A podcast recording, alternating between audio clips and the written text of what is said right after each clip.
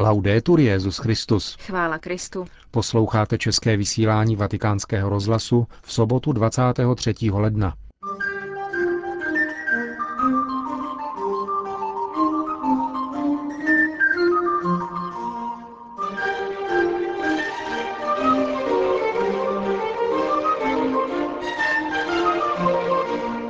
Ve Vatikánu bylo představeno papežské poselství ke Světovému dní sdělovacích prostředků.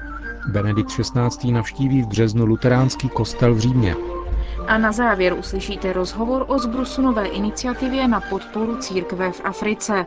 Pořadem vás provázejí Markéta Šindelářová a Milan Glázer.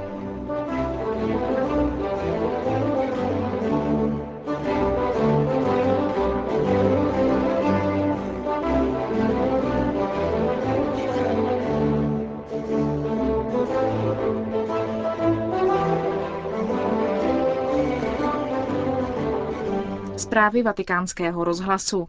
Vatikán. Dnes bylo zveřejněno poselství svatého otce ke Světovému dni sdělovacích prostředků. Ten připadá každoročně na neděli před slavností seslání Ducha Svatého, letos tedy na 16. května. Papežovo poselství bývá zveřejňováno kolem svátku patrona novinářů svatého Františka Sáleského. Ten připadá na zítřek. Téma letošního 44. světového dne sdělovacích prostředků zní Kněz a pastorace v digitálním světě. Nová média ve službě slovu. Téma se začlenuje do průběhu roku kněží a právě především kněžím je tentokrát list určen.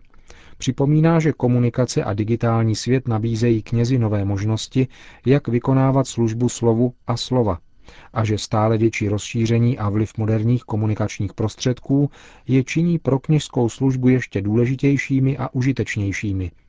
Uprostřed velkých kulturních změn, zvláště patrných ve světě mládeže, jsou způsoby komunikace, které otevřel technologický vývoj, nepostradatelným nástrojem pro výkon hlavního úkolu každého kněze, jímž je zvěstovat Krista, zdůrazňuje poselství. Digitální svět otevírá nové perspektivy pavlovskému nabádání a běda, kdybych evangelium nehlásal. Zároveň však může šířící se multimediálnost i různorodá škála funkcí komunikace skrývat riziko způsobené především pouhou potřebou upozornit na sebe, varuje list. Od kněží se však vyžaduje schopnost pohybovat se v digitálním světě a současně být neustále věrni evangelnímu poselství. Budou tak plnit svou úlohu administrátorů společenství, kteří se stále častěji vyjadřují prostřednictvím mnoha hlasů, poskytovaných digitálním světem. Vhodné využití těchto prostředků musí kněz spojit s důkladnou teologickou přípravou a jasnou kněžskou spiritualitou, živenou neustálým spojením s pánem. I v digitálním světě musí vít najevo, že lásky plná péče, se kterou se k nám Bůh skrze Krista obrací, není minulostí ani teoretickým poznatkem, ale konkrétní a současnou skutečností. Pastorace v digitálním světě, připomíná v závěru poselství, musí mít na zřeteli také ty, kteří nevěří, jsou znechuceni, i ty, kdo v srdci touží po absolutnu a pravdě, které nepominou. Nesmíme však zapomenout, že plodnost kněžské služby pramení především ze setkání s Kristem, kterému nasloucháme v modlitbě, s Kristem, kterého hlásáme kázáním a svědectvím života a kterého známe, milujeme a vysluhujeme ve svátostech, především v nejsvětější Eucharistii a ve svátosti smíření. Uzavírá své poselství ke Světovému dni sdělovacích prostředků Benedikt XVI. Svatý otec zaslal blahopřejný telegram nově zvolenému patriarchovi srbské pravoslavné církve. 45. nástupcem svatého Sávy byl zvolen 80-letý biskup Irenej Gavrilovič. Intronizace nového patriarchy proběhne v neděli v Bělehradské katedrále. Jeho plný titul bude znít arcibiskup péče metropolita Bělehradu, Karlovce a patriarcha srbský. Roku 1975 byl Irenej zvolen biskupem v Nis v jihovýchodním Srbsku, rodišti císaře Konstantina. Rada Srbské pravoslavné církve zasedala od včerejšího rána v Bělehradě, aby nového patriarchu zvolila. Jejími členy jsou všichni biskupové Srbské pravoslavné církve. Patriarchou může být v této církvi zvolen diecézní biskup, který je v úřadu alespoň pět let. Předchozí hlava srbského pravoslaví, patriarcha Pavel I., zemřel loni 15. listopadu v Bělehradu ve věku 95 let. Novému srbskému patriarchovi zaslal telegram také Benedikt XVI. V něm ho ujišťuje o svých modlitbách, aby ho Bůh obdařil svou milostí a moudrostí při vykonávání tak zodpovědné služby. Vzpomíná také na jeho předchůdce, patriarchu Pavla, jako na bratra a hodlivého a váženého pastýře, který po sobě zanechal bohaté a hluboké duchovní dědictví. Papež také ocenil jeho příkladnou věrnost pánu a jeho gesta otevřenosti vůči katolické církvi. Modlím se, aby pán dal vaší svatosti vnitřní sílu upevnit jednotu a duchovní růst srbské pravoslavné církve, stejně tak jako budovat bratrská pouta s ostatními církvemi a církevními komunitami, píše Benedikt XVI. Dovolte mi, abych vás ujistil o blízkosti katolické církve a jejím odhodlání podporovat bratrské vztahy a teologický dialog, tak aby ty překážky, které ještě brání plnému společenství mezi námi, byly překonány. Kéž Bůh žehná našim společným snahám v tomto ohledu, tak aby Kristovi učedníci byli znovu sjednocenými svědky jeho spásné lásky před celým světem. Napsal včera Benedikt XVI. novému patriarchovi srbské pravoslavné církve Irenejovi. Blahopřejný telegram zaslal také předseda Papežské rady pro jednotu křesťanů kardinál Walter Kasper. I on jej ujistil o svých modlitbách, zavzpomínal na jejich mnohá předchozí setkání a ocenil dosavadní spolupráci obou církví. Vatikán. Benedikt XVI. se vydá na návštěvu luteránského kostela, který má název Církev Kristova a nachází se v římské čtvrti Ludovízy v ulici Via Sicilia. Potvrdil to včera tamní pastor Jens Martin Kruse a ředitel tiskového střediska svatého stolce otec Federico Lombardi. Návštěva se uskuteční v neděli 14. března v 16.30 a potrvá asi hodinu. Pastor zmíněného kostela zároveň prozradil, že papež bude přítomen luteránské liturgii, během níž budou proneseny dvě homílie. Nejprve promluví pastor Krůze a po něm Benedikt XVI. Pozvánka k návštěvě luteránského kostela byla předána papeži loni u příležitosti 25. výročí návštěvy Jana Pavla II. z 11. prosince 1983. Je to pro nás velká radost a signál toho, že ekumenismus je v Římě živý, řekl pastor. Jeho sbor tvoří přibližně 350 lidí, z níž většinu tvoří Němci. Jednou za měsíc jsou však bohoslužby v italském jazyce.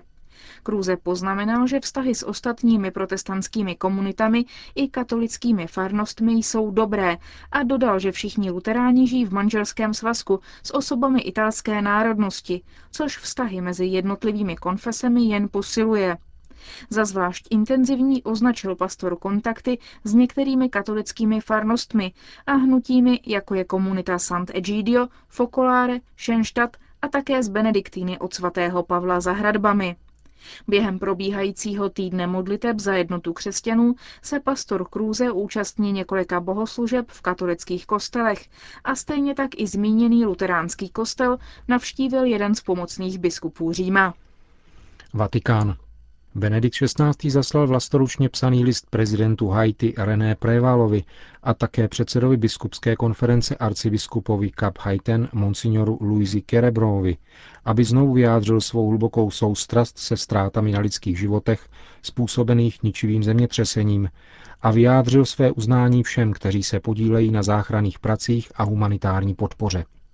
Podobné uznání vyjádřil v dopise adresovaném generálnímu tajemníkovi OSN státní sekretář kardinál Bertone. Barcelona. Další mučedník z doby občanské války ve Španělsku byl povýšen k oltářní úctě. Beatifikace otce Josefa Samso Jeliase se konala v bazilice Matky Boží v Mataró v barcelonské arcidiecézi. Nový blahoslavený proslul jako jeden z nejlepších kazatelů Španělska a zároveň jako zapálený charitativní pracovník. Elias byl z nenávisti k víře zastřelen republikány, tedy komunisty 1. září 1936 na hřbitově v Mataró. Beatifikační dekret přečetl z pověření Benedikta XVI. prefekt Kongregace pro svatořečení arcibiskup Angelo Amato. Eucharistickou liturgii slavil barcelonský metropolita kardinál Luis Martinez Sistach za účasti četných biskupů a kněží. Blahoslavený Josef Samso Elias se narodil 17. září 1887 v Castelbisbal nedaleko Barcelony. Roku 1900 vstoupil do semináře a kněžské svěcení přijal 12. března 1910. Byl vzorem kněze, celé oddaný službě věřícím.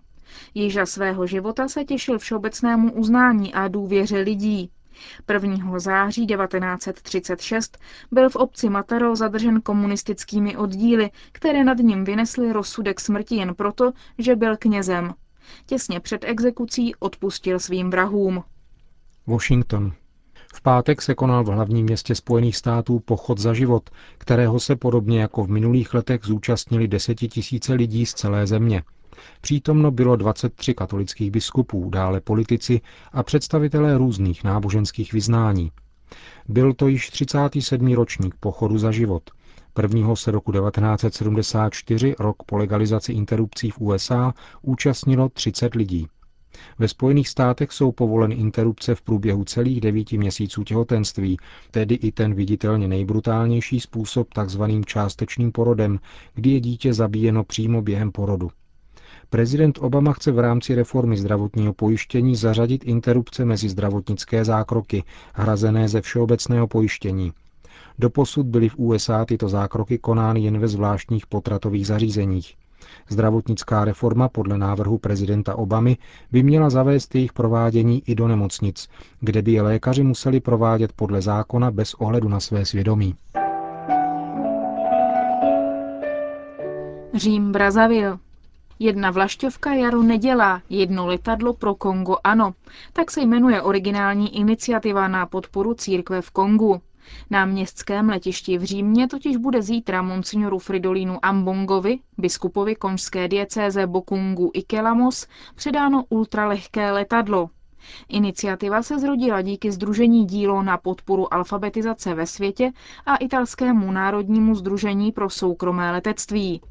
Čestný předseda druhého zmiňovaného združení, profesor Leonardo Di Paola, vysvětlil, že myšlenka se zrodila už před nějakou dobou, kdy se setkal s monsignorem Ambongem, africkým biskupem, který mu vyprávěl o potížích, které ho potkávají, když navštěvuje svou rozlehlou diecézi.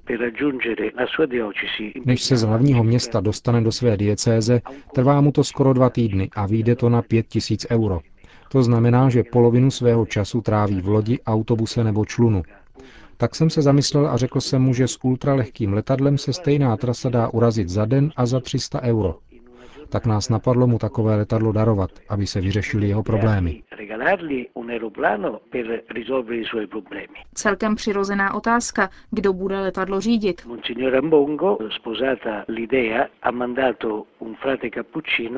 Monsignor Ambongo, kterému se nápad líbil, poslal jednoho bratra kapucína, který je na dva měsíce naším hostem a už létá sám.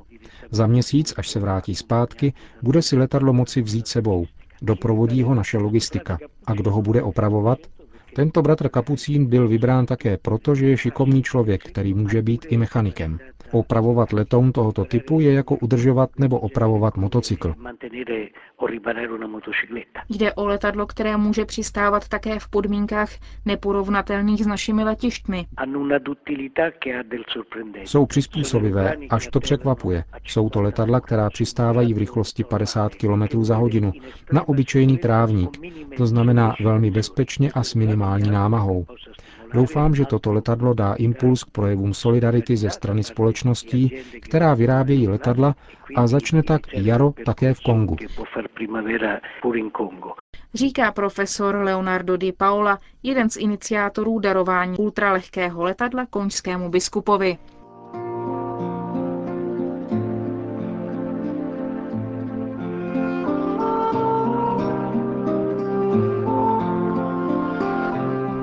Končíme české vysílání vatikánského rozhlasu. Chvála Kristu. Laudetur Jezus Christus.